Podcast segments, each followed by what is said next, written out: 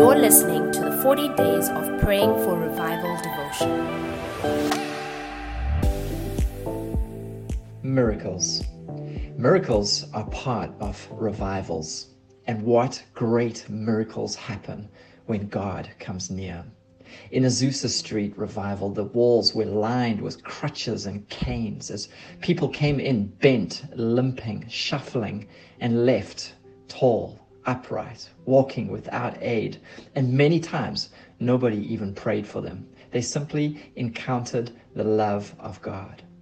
However, the greatest of miracles has and always will be the conversion of the soul. When the disciples came back with joy, saying, Even the demons are subject to us in your name, Jesus replied, Don't rejoice at this, that the spirits are subject to you, but rather rejoice because your names are written in heaven. The greatest show of God's power is not in how he triumphs over Satan.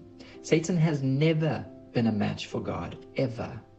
Rather, his preeminent demonstration of power is that he can convert a sinner and bring that dead and condemned soul back to life, eternal life.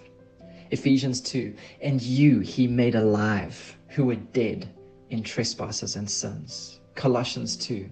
And you, being dead in your trespasses and the uncircumcision of your flesh, he has made alive together with him, having forgiven all your trespasses. This is God's greatest and most important miracle. We only tend to appreciate it when we see hardened sinners converted. But even the most gentle and quiet conversion is still a miracle of magnitude greater than any healing we might ever see. Think about it. Every physical healing is a celebration that lasts until the day of death. Even Lazarus eventually perished. However, to live beyond the grave is a miracle and demonstration of power beyond the world we know.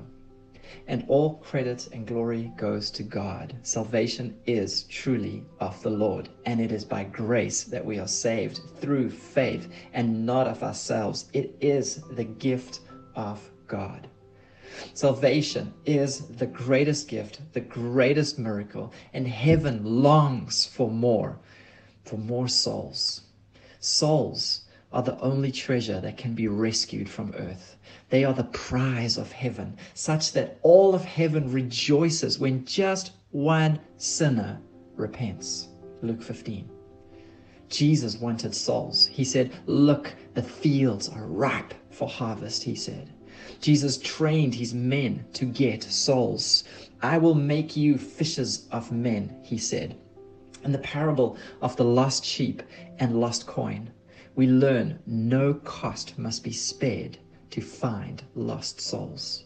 In the parable of the prodigal son, the biggest party is reserved for souls that were dead and have been made alive. In the parable of the banquet, we see any soul will do the forgotten, the broken, the poor, the destitute, the lame, the crippled, no matter what form it takes, if it's a soul, it is gladly received by heaven and our Master. The message of Scripture and the incarnation of Christ is heaven must be full of souls, and no cost must be spared, even the blood of the Son of God. Revival then is simply God getting what God wants most souls. If He is going to come near, you can be sure it's not for you to just have a great encounter with Him. He will make sure that when He comes, souls are on the agenda.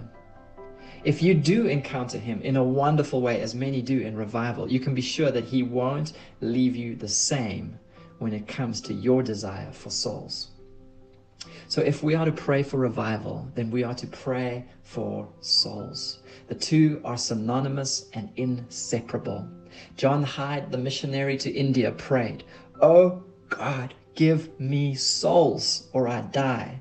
His heart had become so knitted to the heart of God on the issue of souls that he cried that he would have souls or die. Such prayers cannot be ignored by God.